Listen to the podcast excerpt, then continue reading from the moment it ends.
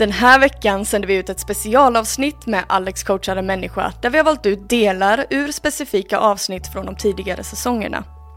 Mer information om de utvalda delarna hittar du i beskrivningen till avsnittet och för att ta del av hela avsnittet gå in på www.alexanderholmberg.com podd.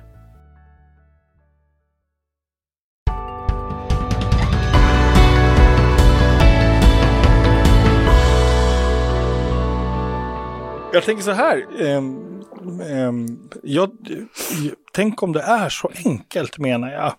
Att vi gör det vi gör, för det är det vi är vana vid. Absolut. Och det har fungerat förut, mm. alltså fungerar det igen.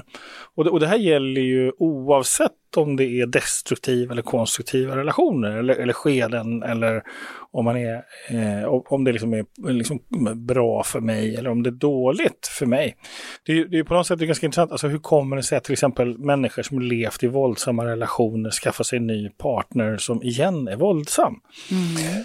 Och det, fast hjärnan säger det här är ingen bra, så gör man ändå. Och jag, du beskrev... Säger hjärnan att det här inte är bra? Det är ja. det som är frågan. Ja, är frågan. Säger hjärnan det? Är frågan.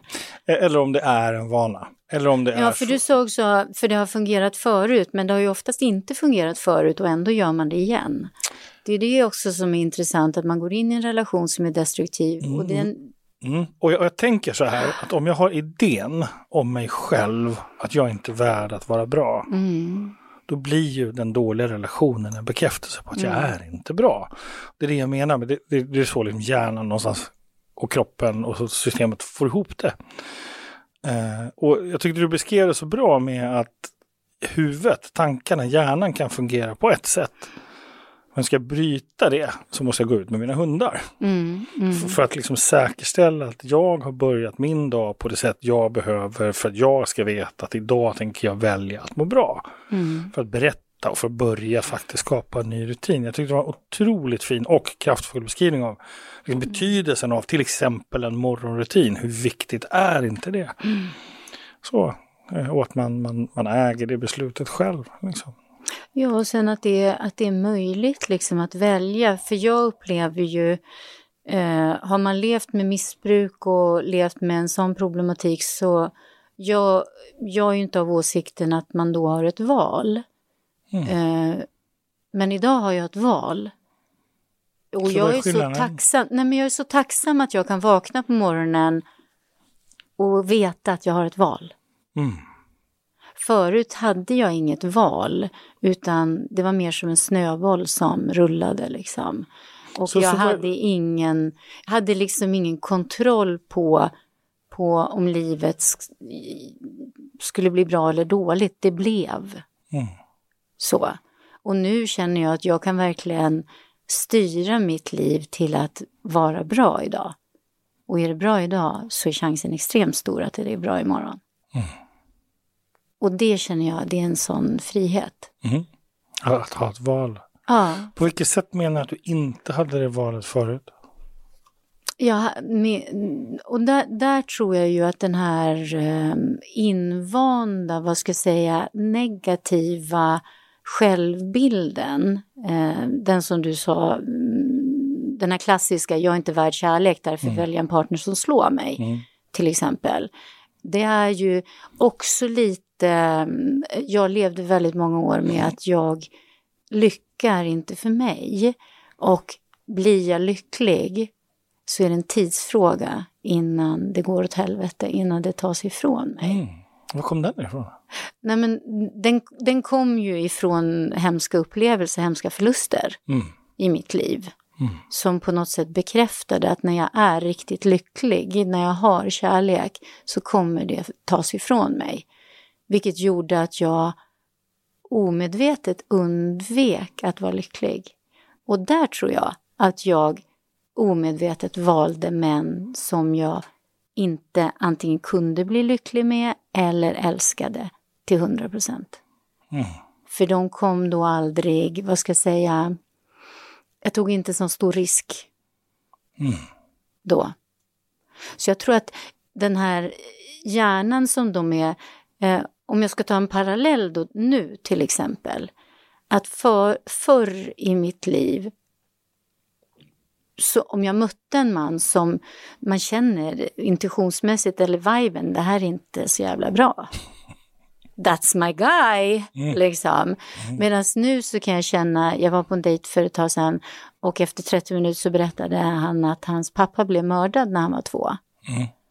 Och jag kan ju direkt se, okej, okay, det är därför han är så hård, det är därför han är så byggd i kroppen och mm. liksom är otillgänglig på det här sättet. Så kan jag bara känna direkt, okej, okay, det där var min cue, nu går jag mm. istället. Och för mig så, att, att bara veta det att eh, det som tidigare var omedvetet en attraktion, mm. det här är min person, är nu idag en observation där jag känner okej, okay, I feel you, men du är inte min person. Nej, precis. Mm. Hur kom vi in på det? Mm, vi hamnar här. Mm.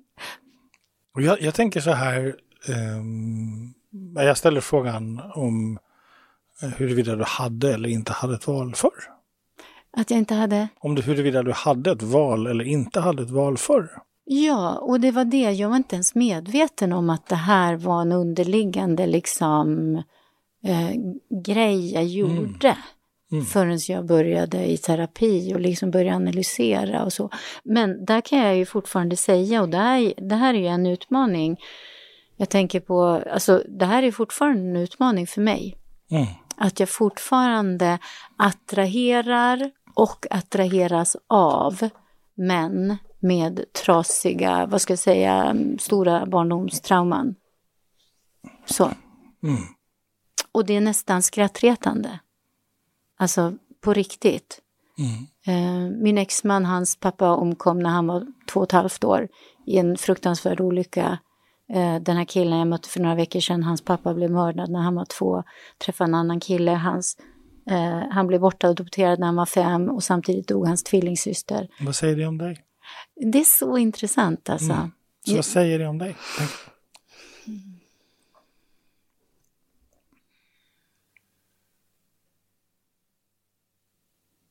Jag tror att jag kan säga flera olika saker. Det första som kommer till mig det är att jag är en person med ett extremt stort hjärta. Att jag är så här, kom, mm. kom, bara. Och bara det, det är väl det att jag har otroligt lätt att se den här lilla två och ett halvt-åringen liksom. Och att känna att jag vill skopa upp honom liksom och någonstans. Um, så att jag tror att det är ett... Mm, mm.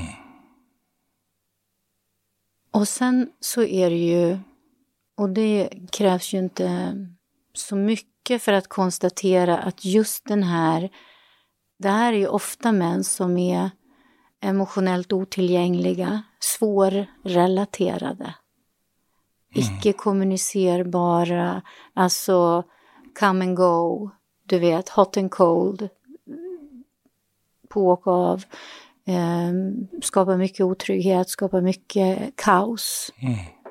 Eh, många av dem missbrukare, så. Um, och jag kan ju se att det, det är klart att det är min far någonstans i liksom den här speglingen, min Eh, och jag kan känna att fast jag då idag kan säga nej, mm. jag behöver inte gå med dem längre.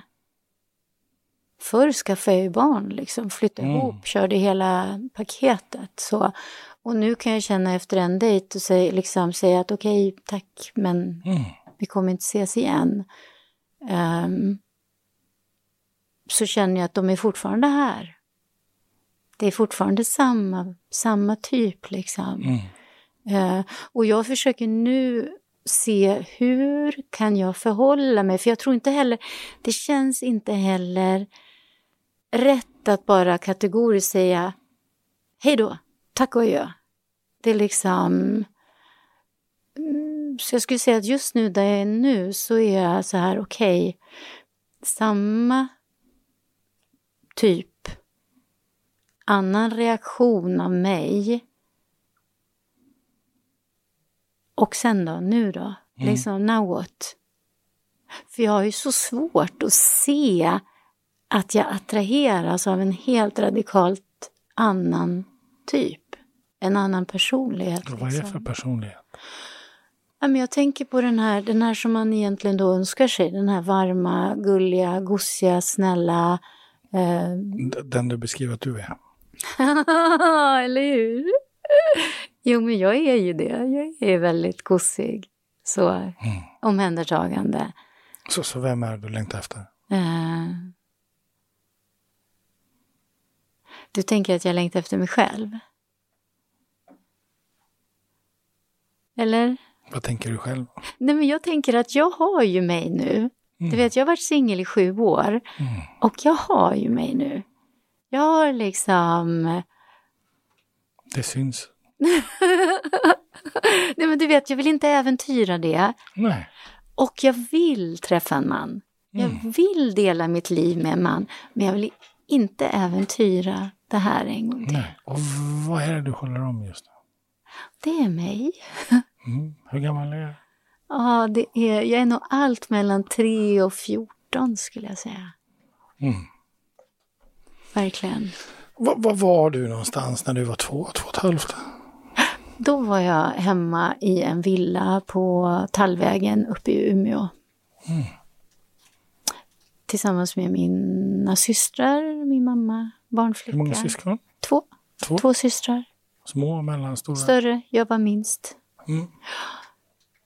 En syster som var då, om jag var två och ett halvt så var hon fyra och ett halvt och eh, nästa var tio och ett halvt.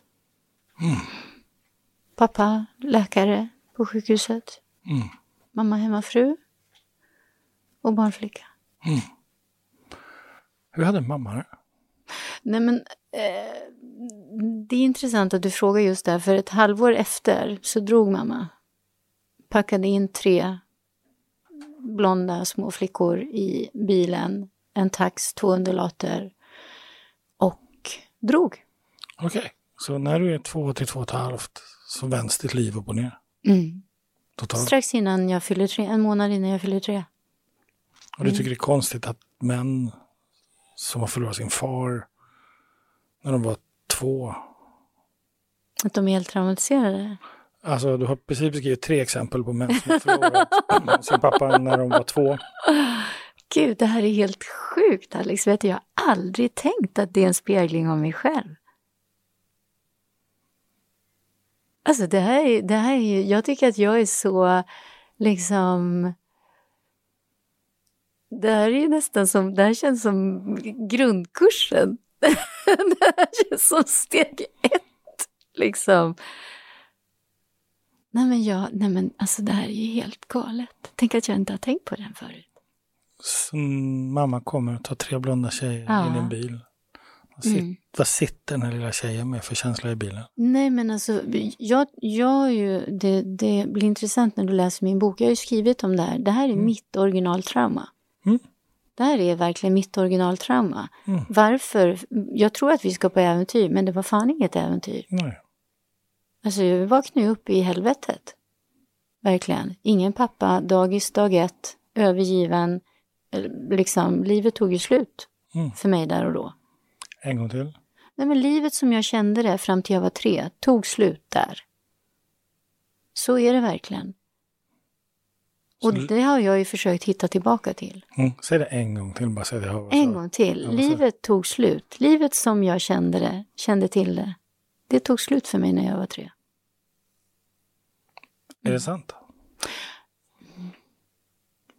En del av livet. Det, så, vet du, det goda livet.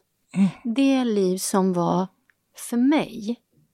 Om man bortser från hur mamma och pappa hade det och mina syskon och allting så. Men för mig. Det liv som jag kände till som 100% gott. Mm. Det tog slut där. Mm. Vad händer hos dig just nu?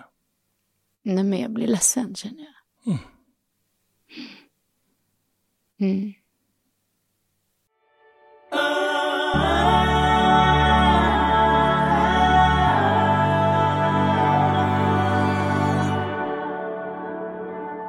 lilla killen Viktor, Mm. vem är det?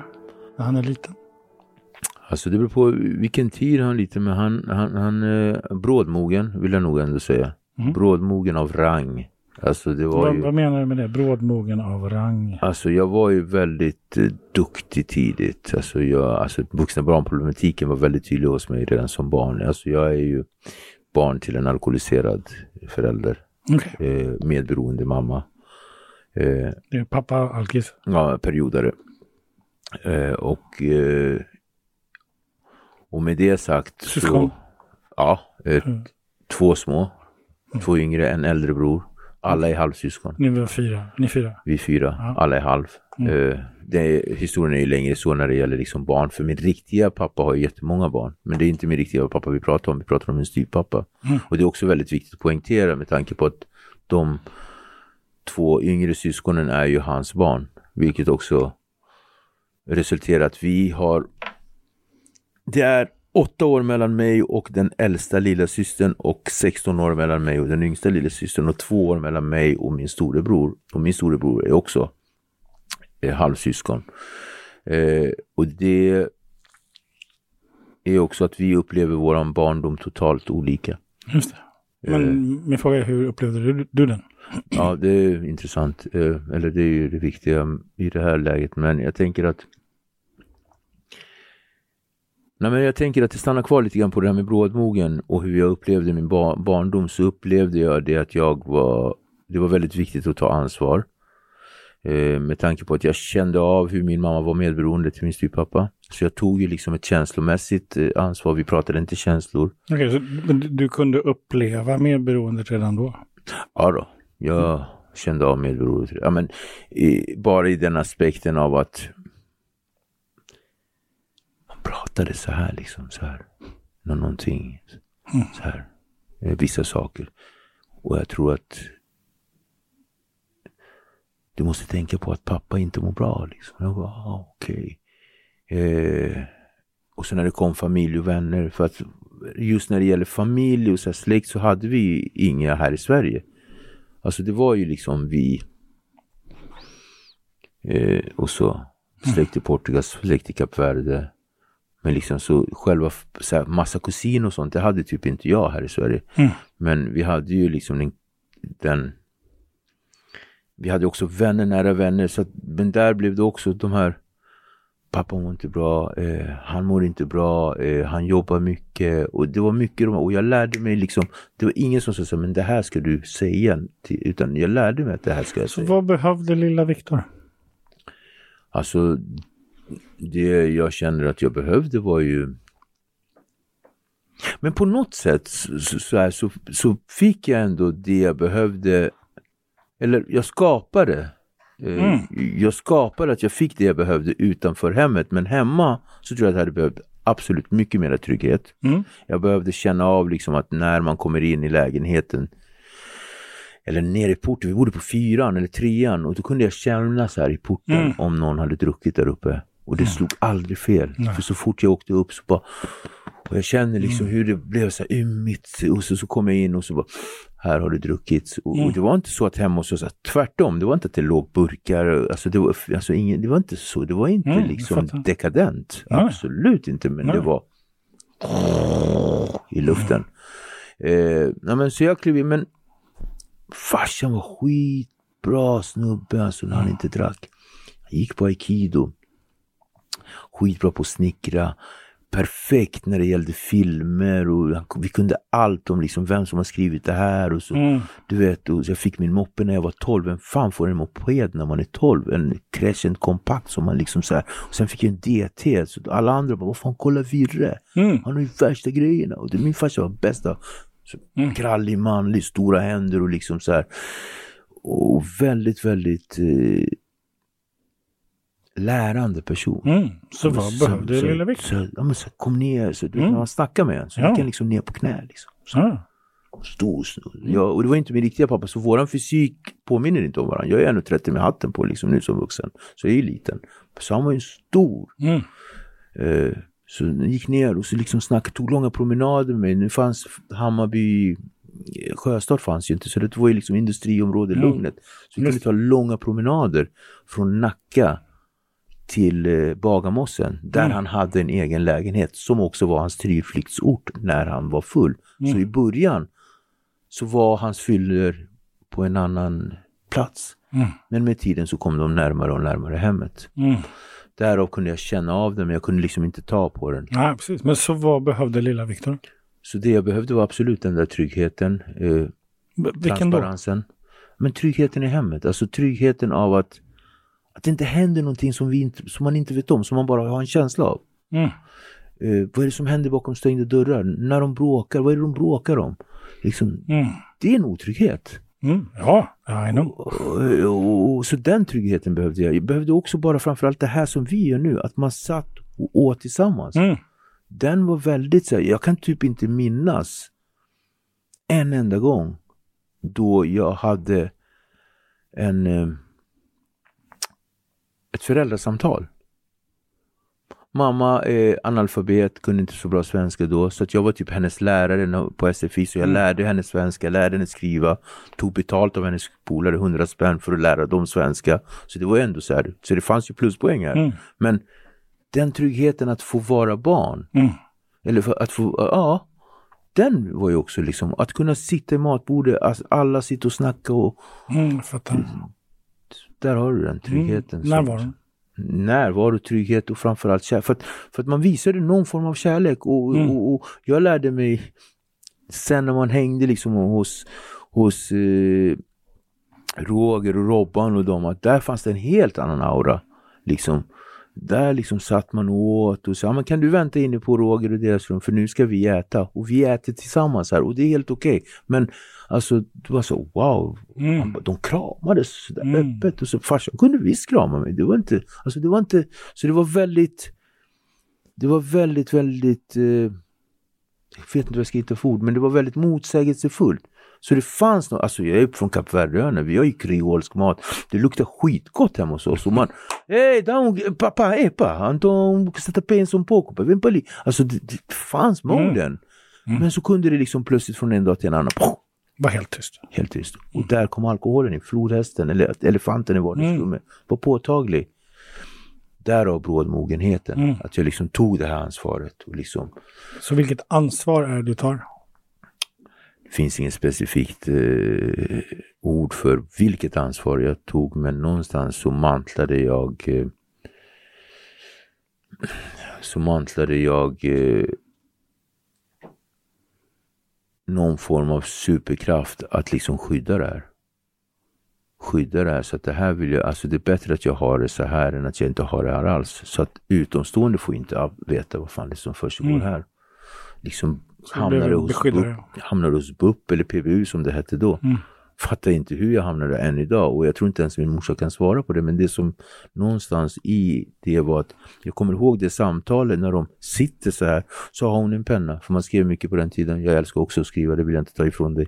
Men då sa men Viktor, eh, hur, hur, hur känns det liksom i, i Elins klass liksom? Elin, Elin Bari, det var en norska som liksom hade oss i, i sexan. Bästa personen. Men det var samma människor som kunde säga, jo men jag tycker att Elin är snäll men ibland frågar hon för mycket frågor. Ja men vad är det hon frågar? Ja, men jag, alltså, så jag var jättebra på redan där, Mm. skydda.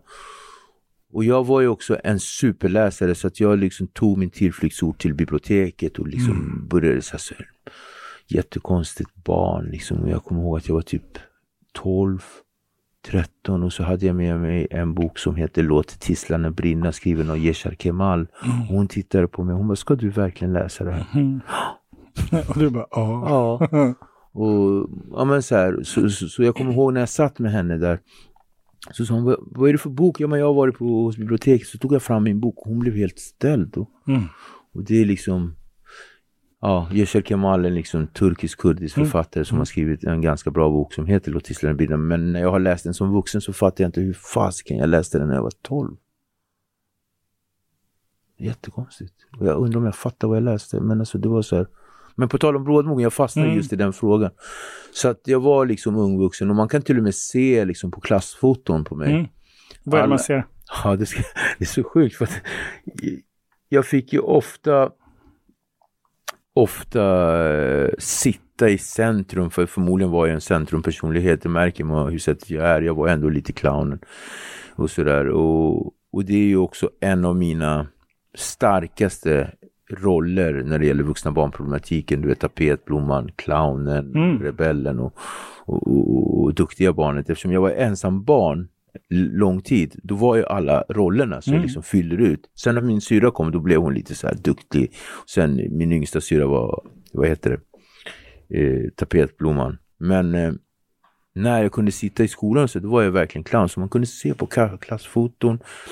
Och det är också mycket som man måste beskylla min mamma för i och med att hon, hon köpte ju kläder som var liksom för större barn. Men man såg liksom att, och jag kommer ihåg att jag prompt men jag ska ha en slips på mig. Så jag hade ju liksom en så United Colors of Benetton skjorta och så, som var helt jättegrön, precis som den där blomman. Och så hade jag en slips som tillhörde typ, som kom från typ, för jag gick ju på någonting som heter Vår Teater. Så jag kommer ihåg att där kunde man köpa vid basaren bredvid så kunde man köpa så här. Så min mamma, jag bara, jag vill ha den där slipsen och så hade jag en sån här slips på mig. Liksom, Mm. så. Och det, Men har, har du kvar fotot? Någonstans har jag nog kvar Så om du skulle titta på det idag och så tittar du på Viktor, Mm. vad är det du ser då? Sorg. Jag ser Mm. absolut sorg. Jag, jag ser eh, jag ser jättemycket sorg i ögonen men jag ser också men i min sorg så fanns det någon form av så här lidelsefull eh, gnistra av hopp. Mm. Jag, har, jag, har, jag, vet inte om du förstår min fråga nu, men jag ska ställa den ändå. Mm. Jag vet inte varför jag ställer men den, den poppar upp och då kör jag. Visste du då vad som komma skulle? Ja.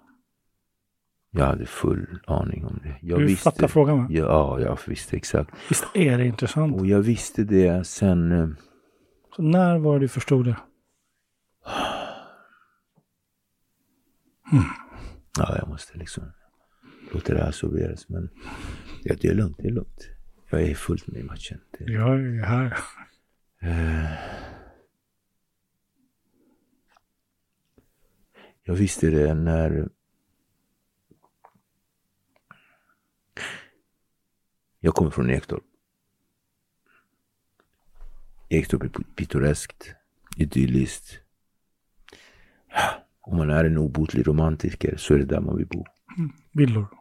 Och vi har mitt i centrum, eller precis innan centrum, så har vi en rondell. Och vår rondell, varje vår och sommar så är det fantastiskt med blommor och det är tulpaner och det är rosor och man liksom och jag har varit där på sista tiden och det ser exakt lika ut. Vid Vedungspizzerian. Och den pizzerian var precis den jag ville berätta för dig om. Som har brunnit ner. Ja, den har brunnit ner. Och det är så Ugglevägen rakt upp där. Ja, och så har vi min pizzeria, min pizzeria. och där satt vi, jag och farsan. Och jag älskade ju en pizza som heter Flygande tefat. Heter den Ja, tefat heter den. UFO, förlåt, den heter UFO. Mm, Dubbla. Ja, nej, nej, UFO. Tefat blev, kom sen, men UFO var det liksom. Så jag gick med farsan från pizzerian. Och det här är också en sak som jag tror inte är ett... Eh, jag ska inte ens förklara det så, utan vi går från pizzerian och jag kommer ihåg hur jag liksom har honom över armen. Och eh, tidigare så har vi åkt tunnelbana Mm. i Slussen. Och han hamnade i tjafs med någon kille, stor kille. Och blir liksom knockad eller nerflängd så att han rullar ner för den här rulltrappan. Mm. Ända ner. Och det var så mycket skam i den känslan att den här stora mannen som jag ser upp till så här hamnar på rygg på det sättet och liksom glasögonen så här på snedden och så åker vi hem i bussen och hamnar till slut på pizzerian. Och jag tror att det var någon form av eh, att han ville liksom gottgöra det här händelsen med våra, alltså det var lugnt men jag tror det. Det var bara en känsla Mm. jag fick. Och så hamnade vi på pizzerian.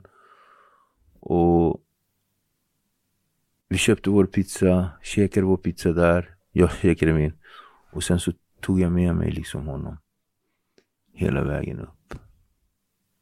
Och gick förbi där eh, Stor-Steffe Och Rolle och de brukade sitta och de brukade typ boffa eller någonting. Det är något de gjorde som jag inte fattade, men det var något de gjorde. Storsteffe och Rolle, de var med ett gäng killar som var mycket på Ugglevägen och de var lite äldre och, och, och sådär.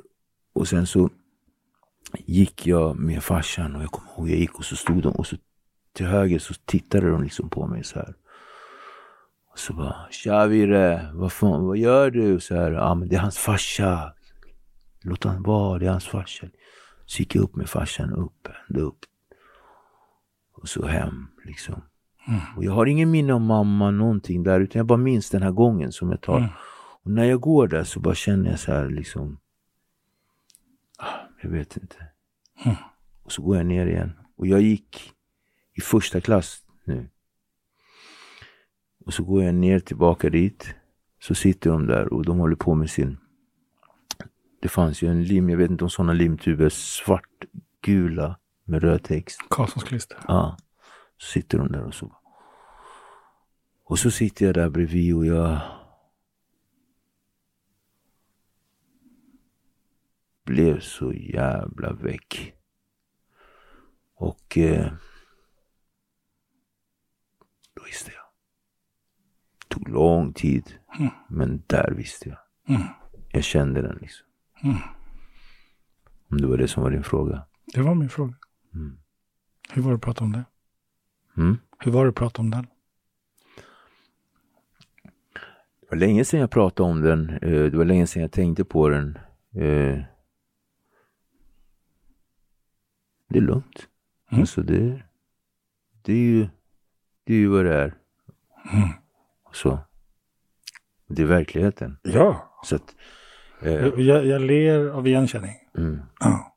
Men då visste jag. Mm. Och jag eh, visste inte.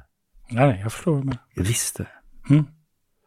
Och jag blev medveten många år senare. Mm. Vad, vad ser du för symbolik i händelsen? Slussen, pizzerian, hem. Om vi kikar på det. Metaforiskt. Skam, skuld, övergivenhet, slussen. Mm. Falsk gemenskap, pizzerian.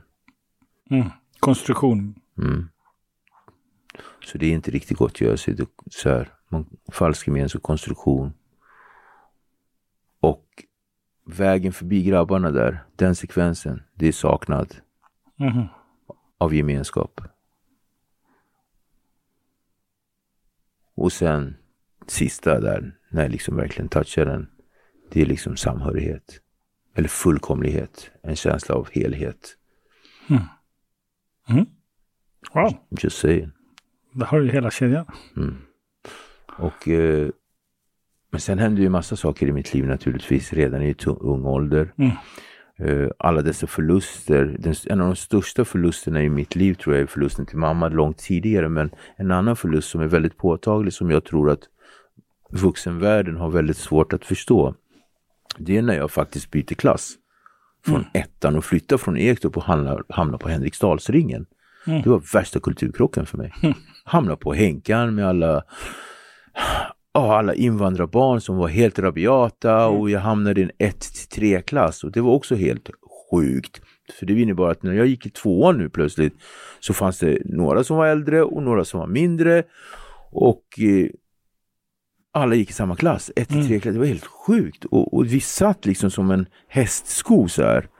Så alla tittade in mot varandra och eh, och eh, det är så sjukt för jag minns alla mina lärares namn men just den här läraren som var den värsta, hennes namn minns jag inte men jag har träffat klasskompisar från den tiden. Vi bodde där endast ett år tror jag. På Henkan? På Henkan. Mm. Morsan flyttade tillbaka direkt till Ektorp och så mm. hamnade jag tillbaka i min klass. Mm. Så det var som att jag tog ett sabbatsår från mitt riktiga liv. Mm. Det var helt sjukt, det är så.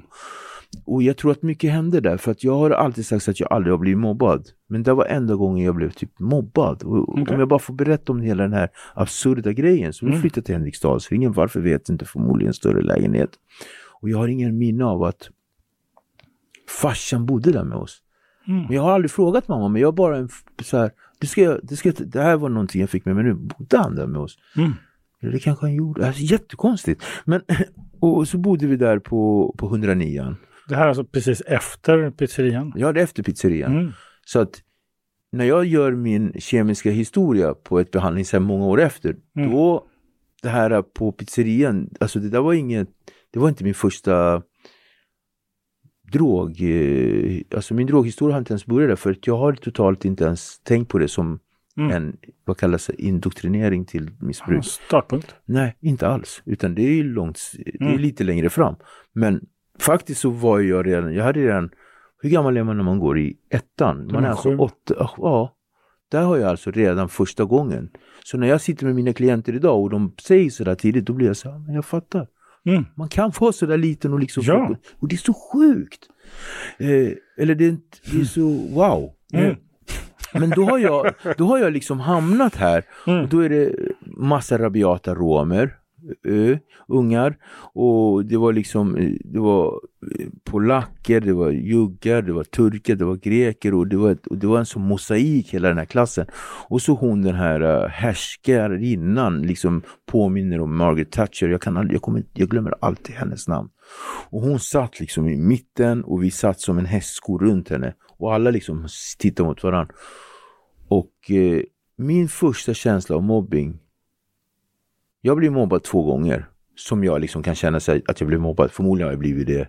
Men jag är liksom, jag, jag har också haft en så här, jag tror det, eller så är det någonting jag intalar med, att jag har haft en ganska grundad självkänsla ändå i min dysfunktionalitet. Alltså saker tillkommer inte mig. Mm, Det var därför jag frågade när du visste.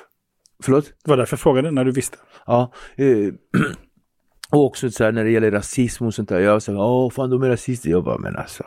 Kallar mig för n-ordet höger som jag är från Nacka. Alltså Nacka, vet du hur mycket skinheads det fanns? Jag är 80-talsbarn. Alltså, klart det fanns skinnbulor. Men back to basics. Att, och då kommer jag ihåg hur vi sitter där och så händer det en sak. Att vi har en isbana. Alltså Henriksdals, vet du Henriksdalsringen hur den ser ut va såklart? Den heter ju Ringen. och det är massa hus som är byggda på ett berg och liksom hela i området Som är byggt på Stockholms vattenreningsverk. Ja, så det är liksom en skit, skitstation. Det luktar inte illa där uppe men så fort man kommer ner så luktar det illa.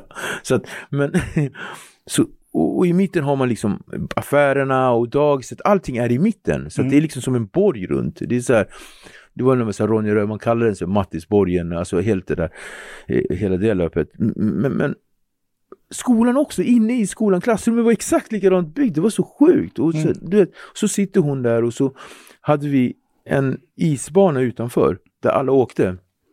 Och så liksom, i och med att det var så också stor variation på, på åldrarna, så ungarna liksom, det var ju, man sparkade neråt och slickade uppåt som unge. Men så var det att jag på något sätt hade hoppat på en hel klunga med ungar på en isbana så att vi hamnade så här, så vi åkte, så då var det någon som hamnade längst ner. Och sen så pekade alla ut mig som var att jag var liksom the bad guy. Så då fick hela klassen spegla mig. Mm. Så att hon sa så här, men nu får ni säga till Viktor här vad ni tycker om hans beteende. Så fick jag sitta där i mitten och så fick alla säga liksom vad de tyckte om mig. Och det var sjukt. Jag blev så attackerad och jag kommer ihåg att jag tog min kateder, eller min, som det eller heter det, ja, min bänk, eller Bänk. och bara kastade den upp i luften och liksom så här. Och jag var ju väldigt eh, dramatisk och illustrativ i mitt beteende också, mycket film och liksom så att jag var så här, "Äh!" så bara gick jag ut, det såg ut som en liten, liten rumpnisse, jag var ju skitkort också. Jag bara gick ut och ganska satt redan då så jag bara gick ut och bara, "Äh!" På tal om Mattisborgen. Ja. Ja, men så bara gick ut och skitlack. Men sen nästa sekvens var också på samma ställe fast då är det uppe på taket. Då är det ett gäng, Patrik Pelosio och de här killarna hade mig uppe på taket och jag sökte igen där som jag gjorde med storstäpp för dem året innan för då satt de och rökte brass uppe på taket. Så var jag där och så, så bara de bara, vill du komma upp eller? Och, så liksom, då hade den här filmen G kommit också så jag kommer ihåg att de hade en bandspelare med så här ledmotivet till filmen G. Vilket egentligen inte hör till historien men det är ändå liksom ett inslag. Så bara gick jag upp dit. Satte mig där uppe med dem. Jag tror inte att jag ens ville röka för jag rökte inte ens. Men jag bara ville vara med dem. Mm.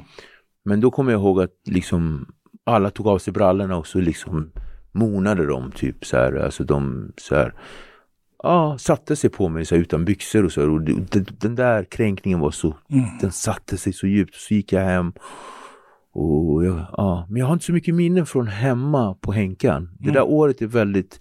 Det starkaste minnet jag har därifrån däremot är att jag får en, pil, en rostad pil i knät som vi lägger med, en dartpil. Så åker jag till sjukhuset och, och opererar det här knät och liksom det blir...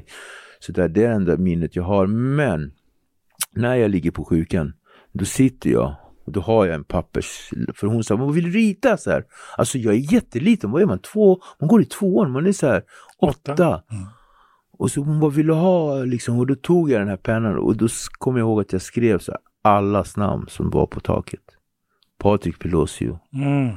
Niklas Edström, Thomas och så här. Bara skrev allas namn och de var typ åtta eller sex, åtta. Och liksom en efter en letade jag upp dem när jag typ blev 16, 17, 18 många år senare och liksom tillbaks till Henken och bara klippte varenda jävel. Förutom Patrik Pelosi som blev någon form av värsting och som flyttades till Italien så fort det var rörigt. Hans mamma flyttade. Jag tror det var det, men alltså när jag menar klippte var den, det var att jag liksom, ja men tog en tabbe på dem. Alltså jag kom tillbaka för jag började sen hänga tog in. Tog en tabbe var det? Ja, det ska jag berätta. Nej men sen så blev jag ju liksom lite äldre för att jag växte ju ganska snabbt i jag, alltså 12-13 år började jag hänga i stan sen. Jag försvann från Nacka. Vi flyttade tillbaka till Ektorp.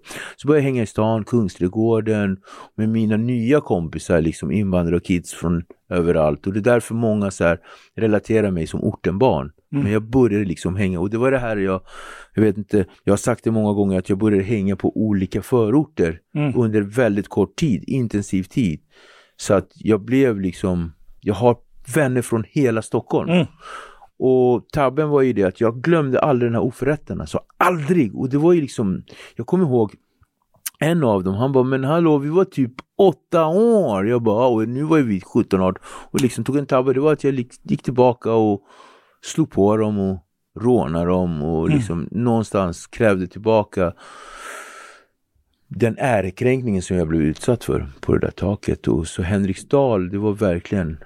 Ärekränkning? Ja. Mm. Den metafor som du inte sa om pizzerian är den metaforen som jag fick. Mm. När du berättade hela den här historien så såg jag någonting hos mm. dig. Mm. Och det var att du bar på din pappa. Mm. Du hade din pappa på axlarna. Mm. Mm. Vad säger du om den?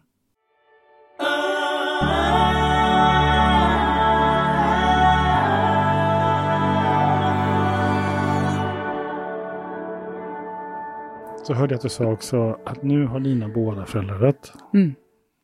Mm. Nu har du inte längre någon trygghet att vila dig mot. Utan nu har du bara dig själv. Mm. Vad menar du med det?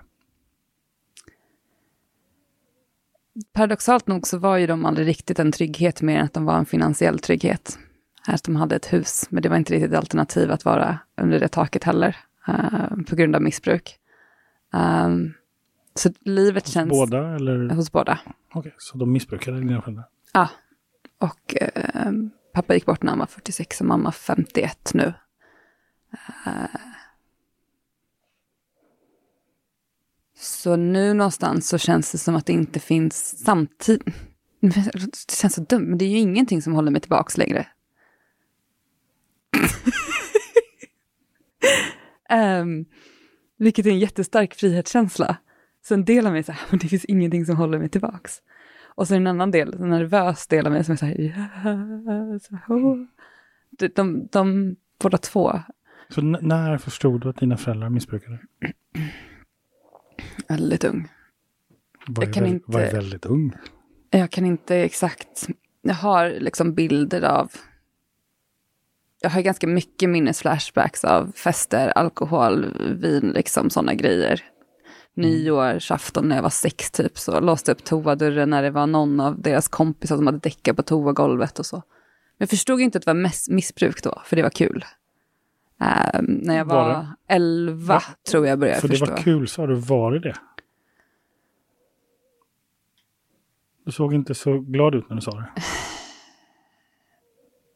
Nej. det har du väldigt korrekt i. Det var, det var ju under premissen fest, så att det såg väl kanske kul ut, men jag tyckte nog inte att det var så kul. Tyckte nog. Nej, okej. Okay. Jag har ju inte så frågat mig själv på det här planet, men nej. nej, det, nej, nej, det var inte kul. Så vad gjorde du med det? Vart tog det vägen för den lilla sexåriga Amanda?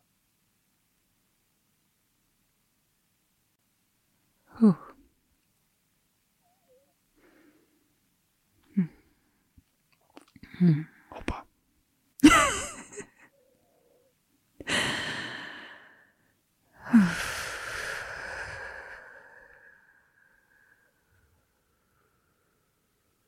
Mm.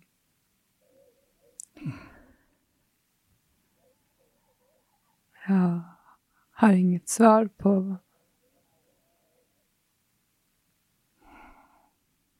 Men det som kommer lite till mig var väl att någonstans där, med tanke på att jag också gick och låste upp dörren, att det där någonstans redan hade börjat tagit eh, ansvar. Just det. Mm. Eh, när ingen annan märkte så låste jag efter den och kände väl förmodligen någonting stämmer inte liksom. Eh, och det var vuxna som blev så pass fulla, inklusive min mormor också, att de inte kunde hålla sig själva.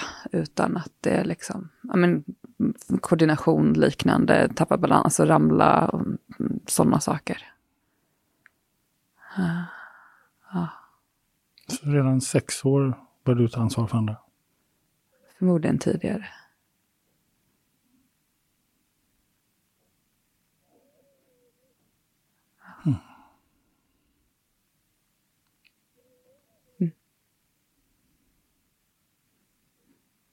Och det är därför det inte känns som att det finns någonting som håller tillbaks längre. För att nu är det bara jag, äntligen, lite så.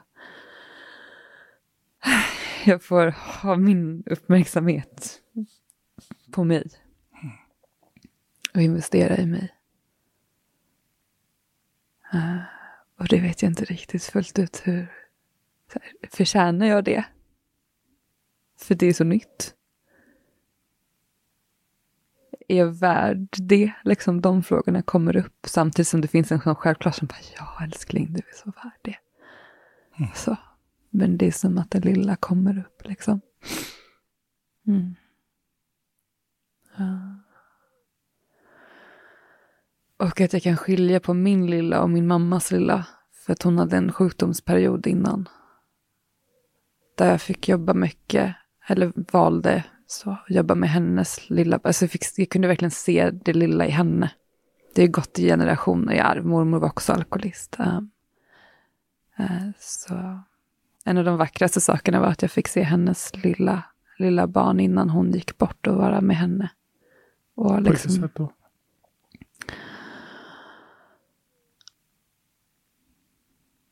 Ja, men framförallt så fick hon bli sedd och gråta och sörja. Uh, uh, um. Fick du?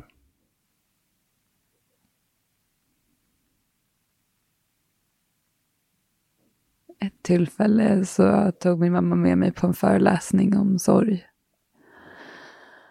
Det är första gången vi gjorde en aktivitet på, jag kan inte ens minnas, och det var otroligt vackert. Och sen i slutet eh, efter den så, så var det som att jag första gången vågade liksom röra vid hennes hjärta och så gav hon en kram och så kunde jag känna hennes hjärta. Där var det så här någonting som bara, wow, okej, okay. mm. det här är här, här. Så den här kärleken, det här, det här är liksom moderskärleken. Mm. Um, och det gav mig verktygen att uh, få sörja mer också och gråta lite ibland. Jag vet. Men jag har inte sett klart liksom hur det var att ta hand om hela dödsboet själv under en pandemi och behöva göra den grejen. Och vara så här, sälja lägenheter och skattetrassel och juridik och mm. Det är sista grejen nu som kommer men det, det var väldigt tufft. Så. Mm. Och göra den biten själv. Det kändes väldigt absurt att vara 30 och liksom stänga de sista dödsboerna efter mina föräldrar, min mormor och alla som dött liksom på rad.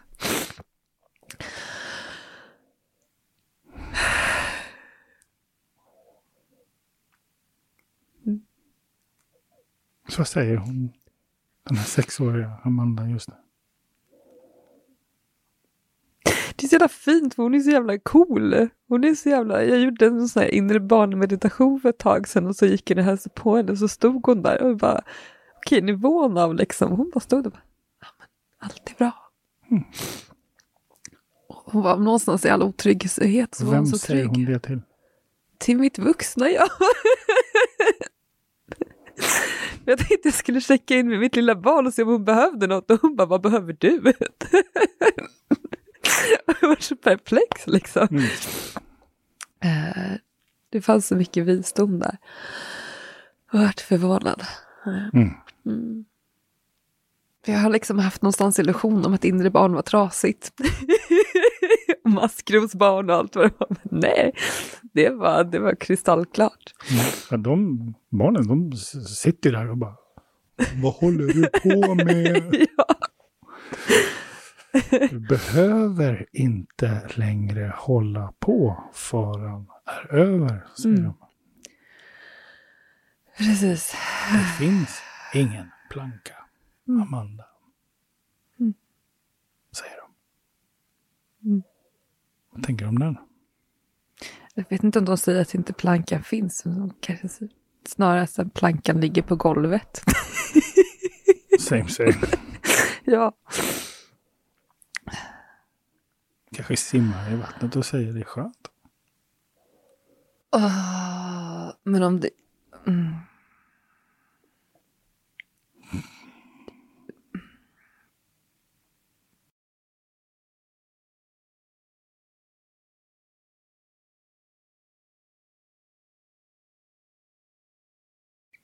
Det finns ju ett motstånd i att säga ja, jag fattar att det inte finns en planka. Men det finns en väldigt stark fysiologisk begränsning av knutar som håller mig tillbaka och håller mig som sagt låsning Mhm. av ett sånt aktiverat stressat nervsystem. Okej, så du har massa knutar som håller tillbaka? Jag bara så jag hänger med. Nej, Men spänningar Jaha, av att hållit liksom så mycket tungt ansvar. okej. Så. Okej, Tänk om det är så här då? Tänk om du inte har någon aning. Hur det är. Att släppa taget. För du har aldrig gjort det. Och, och då, då blir det ju läskigt. Men om man har gått och spänt och hållit och sen så har man ingenting, ingen anledning längre att spänna och hålla. Då blir det lite roligt att man går omkring och spänner och håller. Och så är det ingenting där. Ja. Och det är där någonstans jag och skrattar lite åt mig själv. Eller hur? Ja. Ja. Och jag säger, men jag skrattar åt mig själv, men varför är det så himla svårt då? Så, så om du, om, om, om vi har en historia här, om vi, om, vi låtsas, om, om vi låtsas för en stund att vi gör en story om den här lilla tjejen som är uppväxt med idén om att det är fest, det är nyår, det är kul. Och hon ser någonting helt annat. Mm. Men hon spelar med i spelet som alla andra.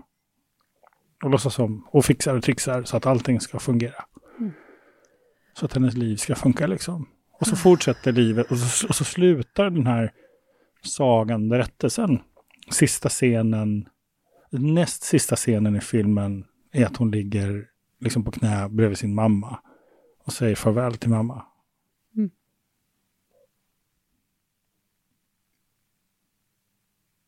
Vad händer sen?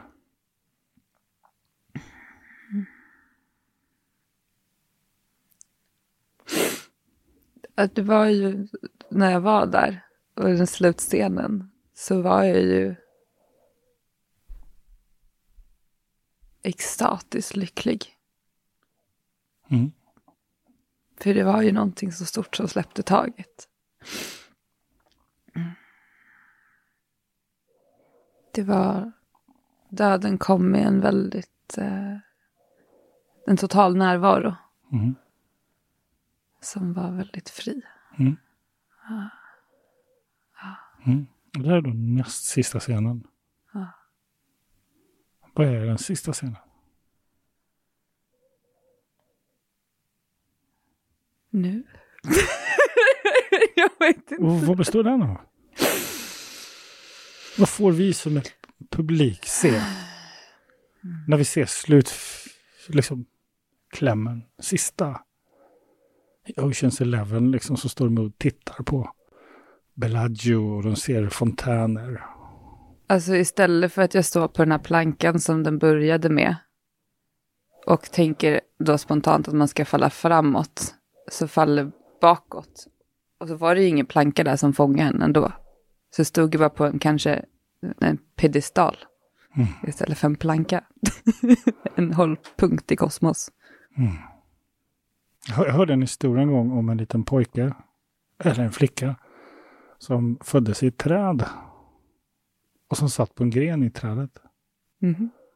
Och var ett med det här trädet. Mm. Eh, så kom våren. Och bladen blommade.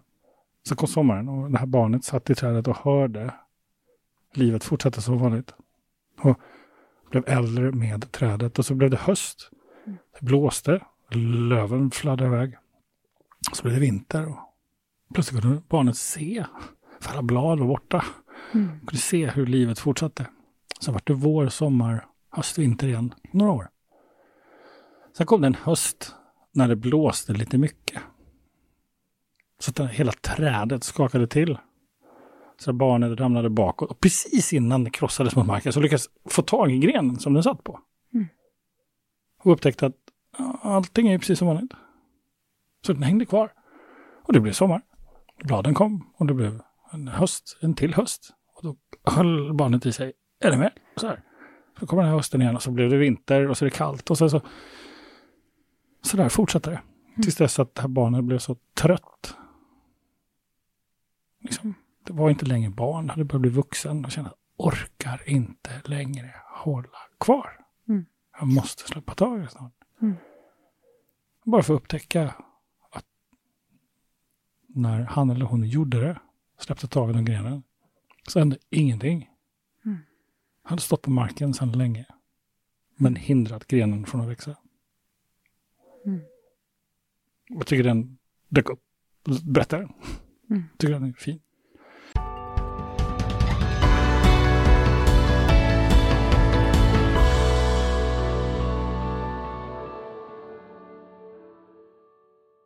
Vill du höra hela samtalet, gå in på alexanderholmberg.com podd och anmäl dig kostnadsfritt.